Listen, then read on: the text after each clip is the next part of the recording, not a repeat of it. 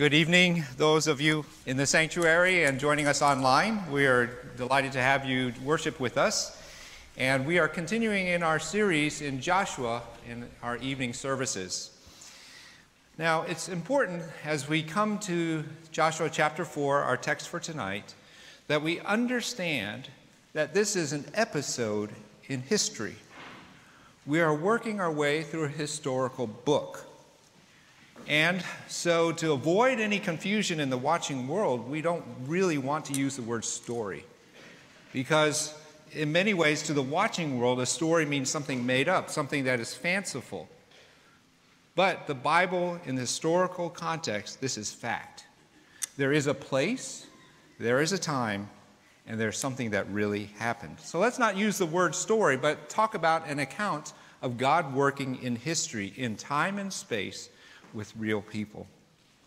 So, in the previous chapter, we have the Lord bringing the people up to the entrance of the promised land.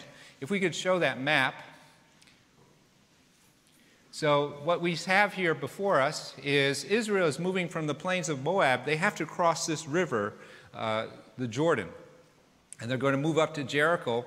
But there is this obstacle, and as we saw last time, God is going to provide a way for his people to cross this river. We'll talk a little bit more about that in the sermon, but this is a real place, a real time, and a real challenge. Let's go to the next slide. What you see here is an aerial picture looking from the west, and you see the Dead Sea on the right, you see the Jordan River, but you notice the plains that are there. It's a very flat area, and this will play into God's divine plan and purpose for his people to cross the Jordan at this point. And so we'll get into that even more, but notice the river there, the plains, and what we will see is how God pulls all these things together for not only the good of his people, but for his greater purpose and plan. So I invite you to take your device or the Pew Bible in front of you. If you turn, if you're using the Pew Bible, page 335. And I'll be reading the whole chapter of Joshua chapter 4. I'll give you a little comment as we move through, just so that we understand in this long passage what we're hearing. So, hear now the word of God. When the whole nation had finished crossing the Jordan, the Lord said to Joshua, Choose twelve men from among the people, one from each tribe, and tell them to take up twelve stones from the middle of the Jordan from right where the priest stood, and to carry them over with you and put them down at the place where you stay tonight. So Joshua called together the twelve men he had appointed from the Israelites, one from each tribe, and said to them, Go over before the ark of the Lord your God into the middle of the Jordan. Each of you is to take up a stone on his shoulder, according to the number of the tribes of the Israelites, to serve as a sign among you. In the future, when your children ask you, What do these stones mean? Tell them that the flow of the Jordan was cut off before the ark of the covenant of the Lord. When it crossed the Jordan, the waters of the Jordan were cut off. These stones are to be a memorial to the people of Israel forever. So now we're going to, next few verses are going to be actually telling us the actions. So the Israelites did as Joshua commanded them. They took 12 stones from the middle of the Jordan, according to the number of the tribes of the Israelites, as the Lord had told Joshua. And they carried them over with them to their camp, where they put them down. Joshua set up the 12 stones that had been in the middle of the Jordan at the spot where the priests who carried the Ark of the Covenant had stood. And they are there to this day. Now the priests who carried the ark remained standing in the middle of the Jordan until everything the Lord had commanded Joshua was done by the people, just as Moses had directed Joshua. The people hurried over, and as soon as all of them had crossed, the ark of the Lord and the priests came to the other side while the people watched. The men of Reuben, Gad, and the half tribe of Manasseh crossed over, armed in front of the Israelites, as Moses had directed them.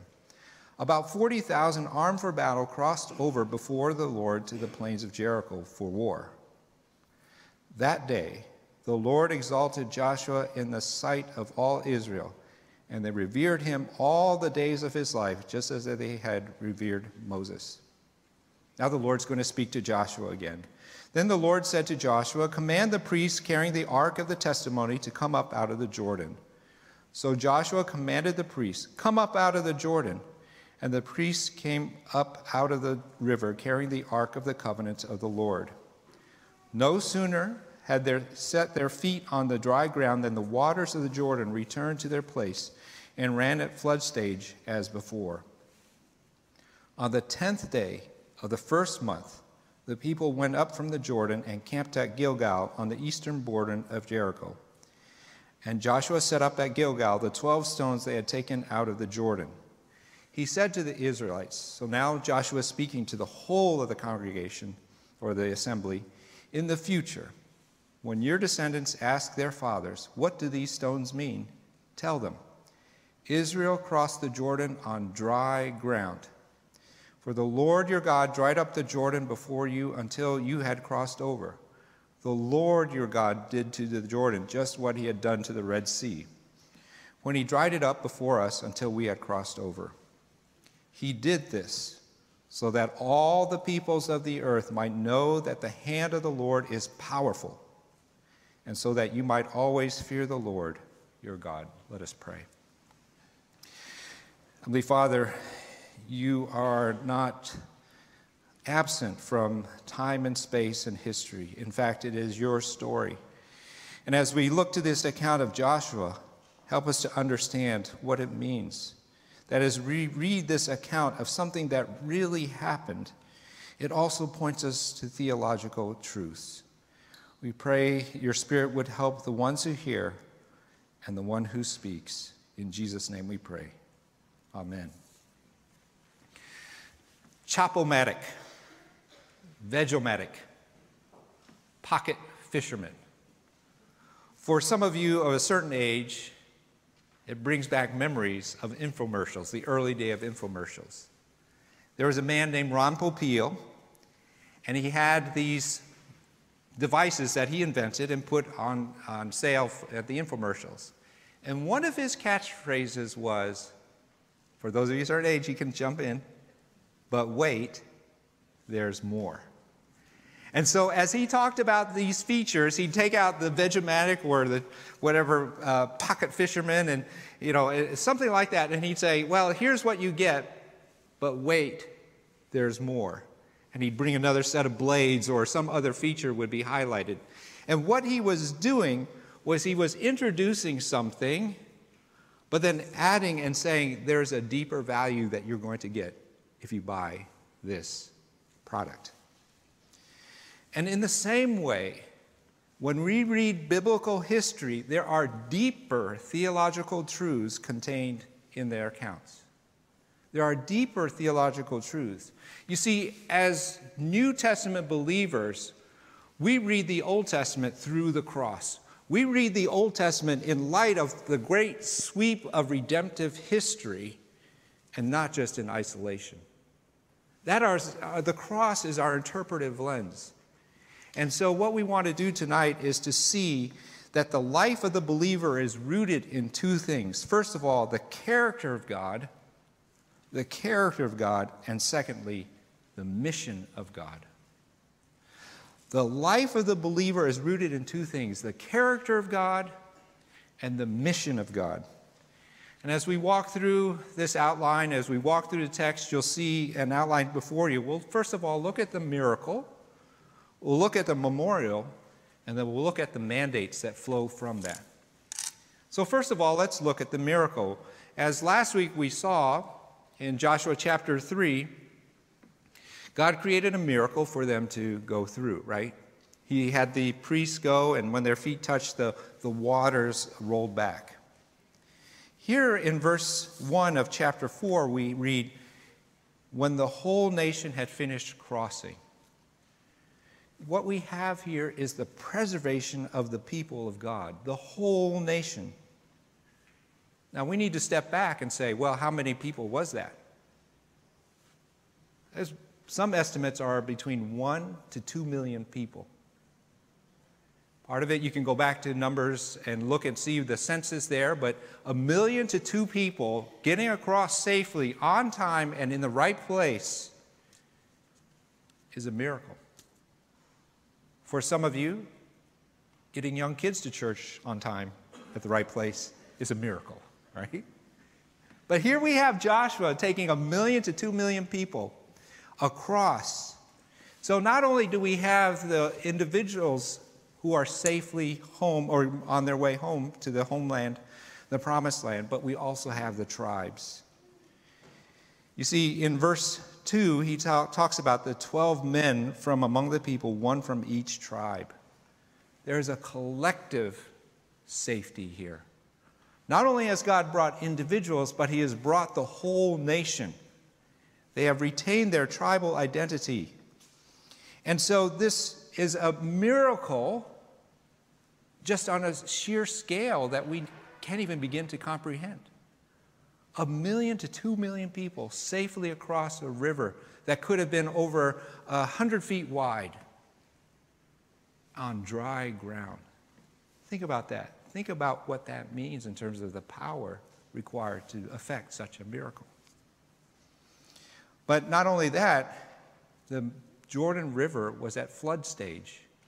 Go back to chapter 3, and we'll also see in here in chapter 4 that the Jordan River was at the flood stage. So it is even wider than usual, and yet what they run across, the land is dry. They crossed over on dry land.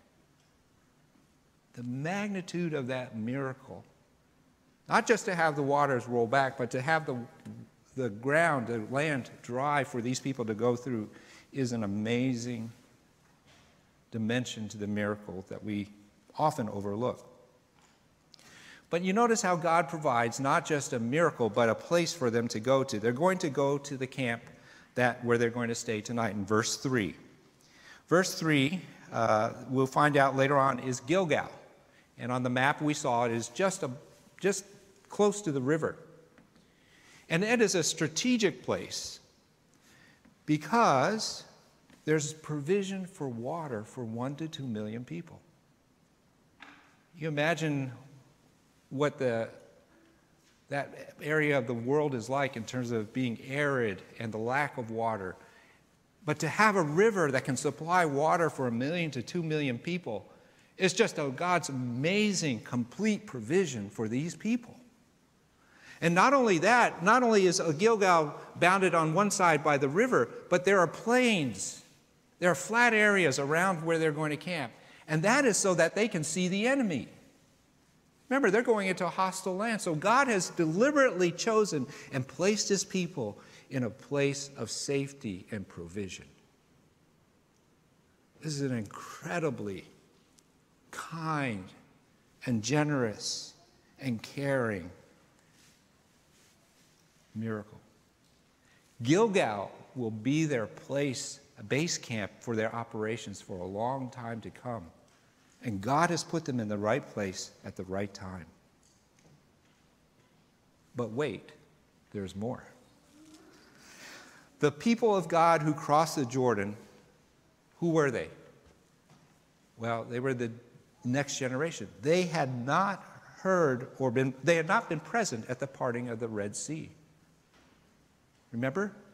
Because of their disobedience, the nation of the people of Israel were uh, wandering in the wilderness for 40 years until that generation of unbelief and bitterness against God had died off. And so God is, if you will, giving them a echo of the miracle that their forefathers had talked to them about. It's a confirmation that God is still with them, that this is a God who took them out of Israel, and that the same God, even though leadership has changed from Moses and we'll see to Joshua, this is the same God who will bring them to the promised land. So, wait, there's more. We also have to understand that the Bible is actually very sparse in the recording of miracles. If you were to take your Bible, you don't see miracles all throughout. Rather, they're clustered. And when we see them or read about them, it's to draw our attention. And there are two clusters of miracles in the Old Testament. The first is where we are now between Moses and Elijah. There's a cluster of miracles. That's a turning point in redemptive history. We had a family who went down to Egypt, grew as a clan, and came out as a nation. And God signified his presence and his power through a cluster of miracles between Moses and now Joshua. The second cluster of miracles in the Old Testament is found with Elijah and Elisha. I invite you later on to go look that up, but Elijah and Elisha had a ministry to the northern kingdom called Israel, who was just apostate. And so they had a prophetic ministry to try and call them back and to show that they were running away from the true God. And so in the Old Testament, we have these clusters of great turns of redemptive history Moses and Joshua, Elijah and Elisha. And this, as we read the Bible, is to grab our attention. God is doing something special here. It's like this. When I, I mean, the, the miracles are totally out of our normal experience, right? It's like this. When, when I first moved to Augusta back in 2012, I was uh, getting around town and I saw this stylized G. Red oval, a black G.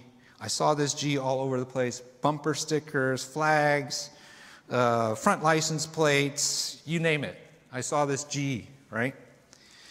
Well, I thought, huh, I thought the Green Bay Packers G was white with a green background surrounded by gold oval. See, I didn't grow up with college football, and I didn't grow up in the South. And so this thing that was outside of my normal experience grabbed my attention. And in many ways, that's what the Bible does. It signals to us through these miracles that there is something going on that is deeply significant, something unusual that catches our attention, and miracles do that. Well, enough about the miracles because let's move on to the memorial. The bulk of the text is around the memorial. And the memorial is what? About the event where the Jordan stopped flowing and the people crossed on dry land. And we see in the first part, starting at chapter 2, I mean, verse 2, that Moses is instructing these leaders, these designated men. And from this event, from this dry land in the riverbed, they're to draw up stones. And each man in verse 5 is to take a stone up on his shoulder according to the number of tribes of the Israelites. Now, isn't it interesting that there is nothing special about these stones except their location? Nothing is to be done to them. They're not to be shaped, they're not to be polished, these are just ordinary stones that you and I would find in any riverbed, and nothing extraordinary in size. These men could lift it on, on their shoulders. And so, this is to be building a memorial to the event, and it's to be a training tool. It's to be a method of instruction. In fact, it's to trigger a question. Look, if you will, on, at verse 6 These stones are to serve as a sign among you in the future. When your children ask you, What do these stones mean? tell them that the flow of the Jordan was cut off before the ark of the covenant of the Lord. When across the Jordan, the waters of the Jordan were cut off. These stones are to be a memorial to the people of Israel forever. You see, it's to trigger a question, it's a, uh, to allow for a teaching opportunity. About what? About what God has done for his people. And the answer, if you will, is to focus on the Lord and what he has done for his chosen people. But wait, there's more. Look at verse 9. Joshua sets up 12 stones that had been in the middle of the Jordan at the spot where the priests who carried the Ark of the Covenant had stood. You'll see in some translation that Joshua also set up 12 stones. It's as if we have here a second memorial in the middle of the riverbed. So we have 12 stones that are taken out. They're going to go to the camp, the base of operations. Now we have these 12 stones that Joshua sets up in the middle of the river. Why would he do that? Remember, that was, this was the time of seasonal flooding. So the water is very high.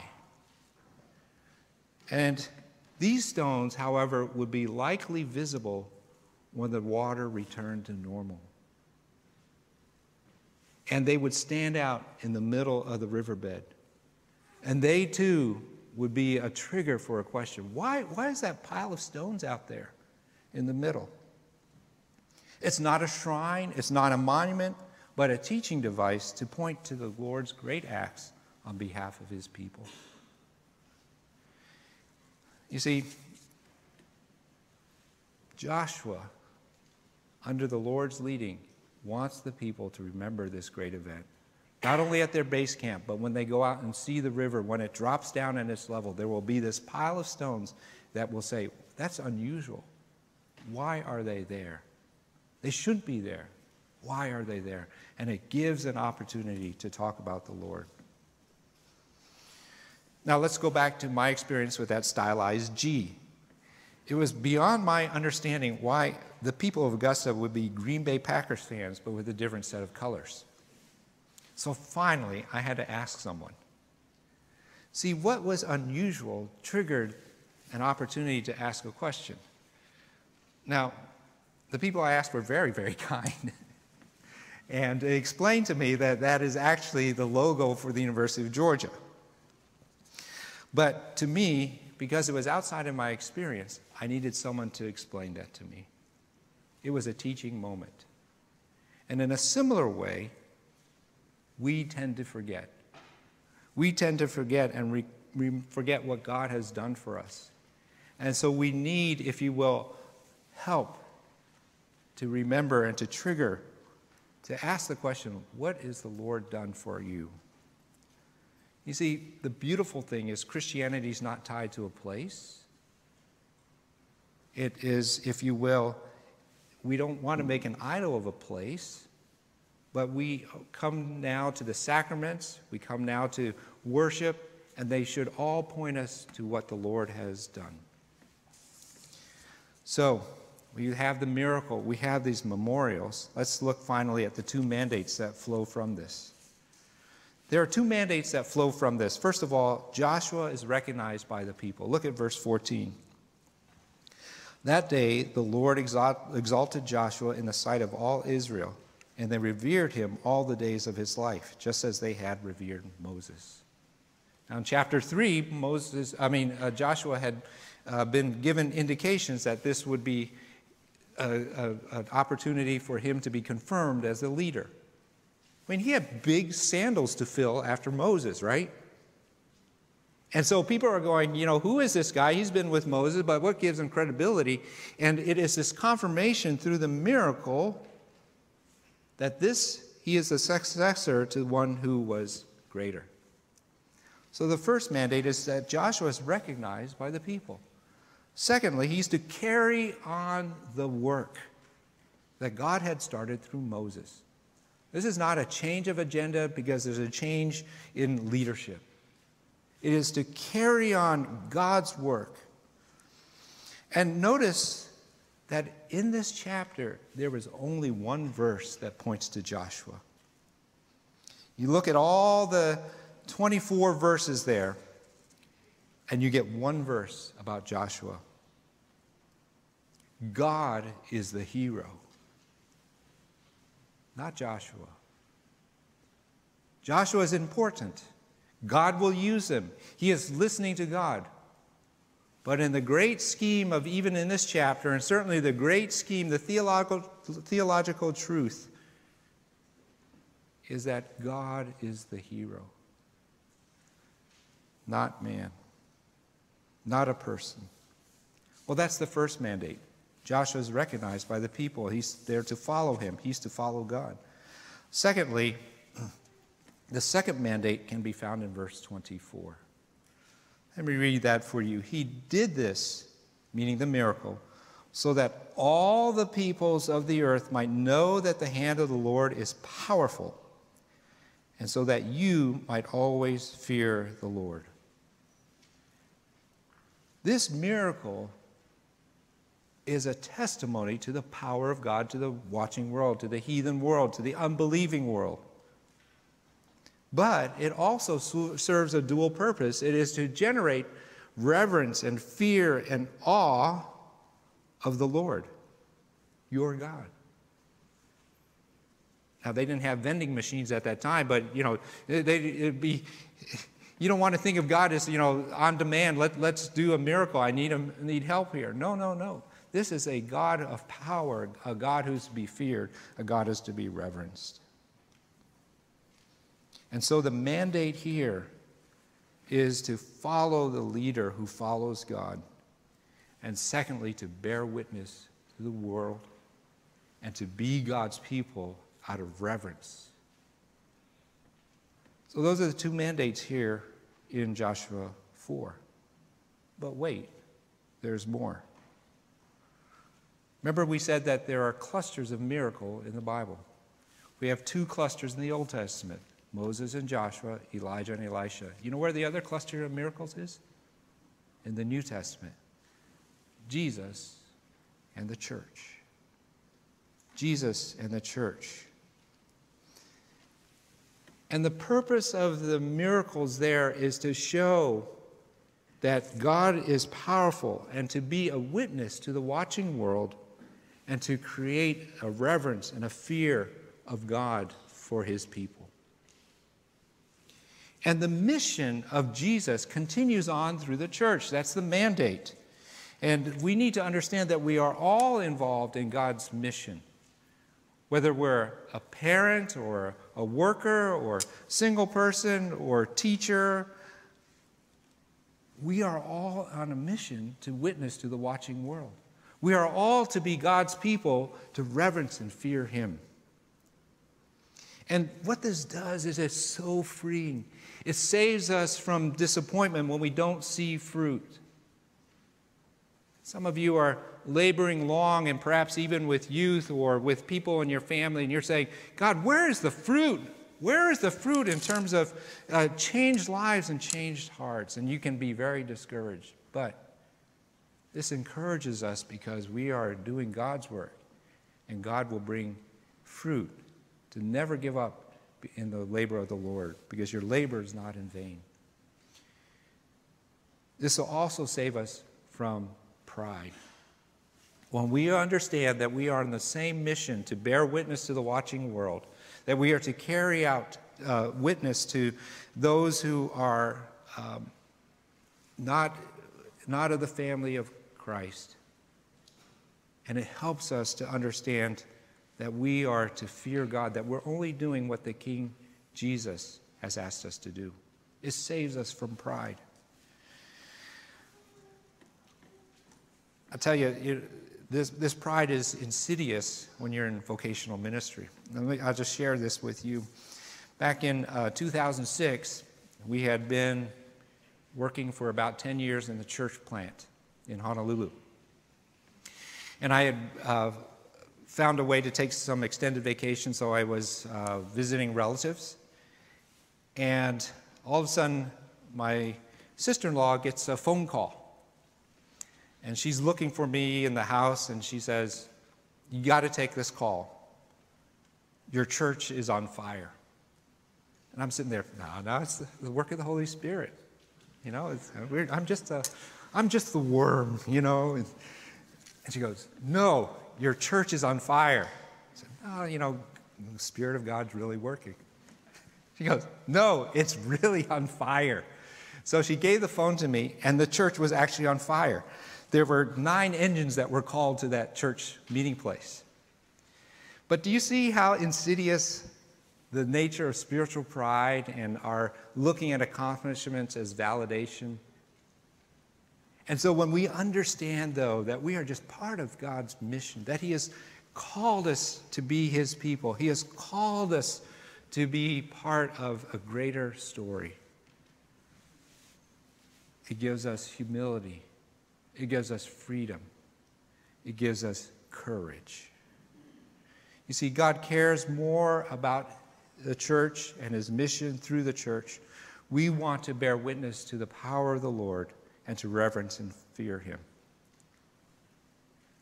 Well, how do we think about this passage?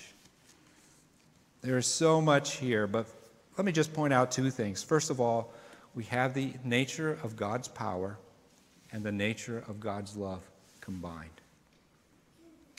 Clearly, we see this that the message in verse 24 is that the Lord is powerful.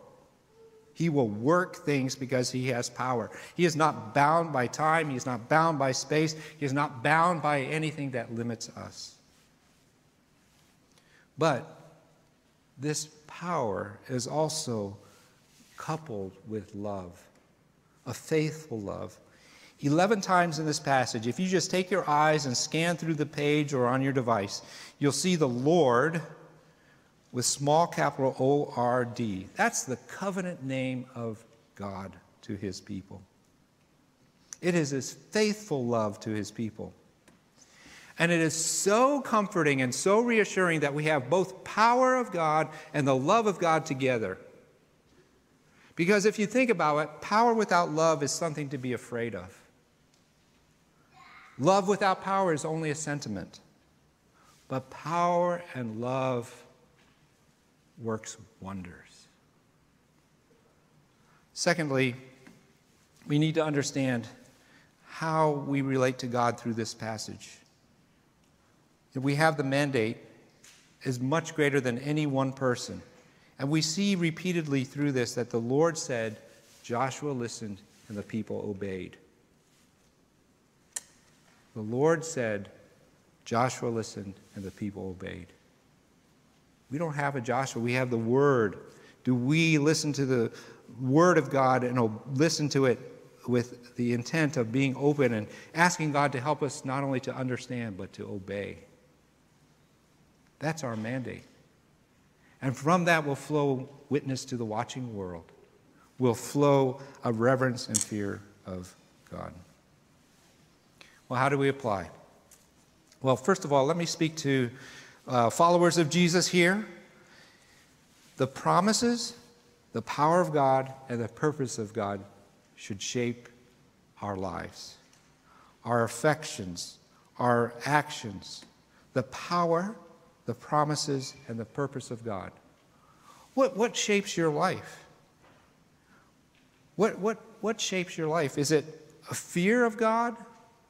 Is it, I, I, I don't trust him that he will do what he says? That you, you, you perhaps underestimate his ability to keep his promises? Or the purpose of God? You know, it's very easy to come to church on a Sunday and to live very differently throughout the week. But does the purpose of God to be a witness to the watching world affect the way that you conduct your lives throughout the week? Secondly, as we go into Holy Week, it's a beautiful time to remember, to recall what God has done. That His power and His love meet in a dramatic way at the cross and the empty tomb. The power to defeat death, the love to offer His Son up for you and I as sinners. What an amazing reflection. So, we as followers of Jesus need to shape our lives by the promises and power of God. And as we go into Holy Week, to understand the power and love is demonstrated most obviously at the cross and the empty tomb. Let me speak to those of you who are perhaps disinterested in things of the faith or um, antagonistic. Let me tell you that God and His grace is not part of the cancel culture.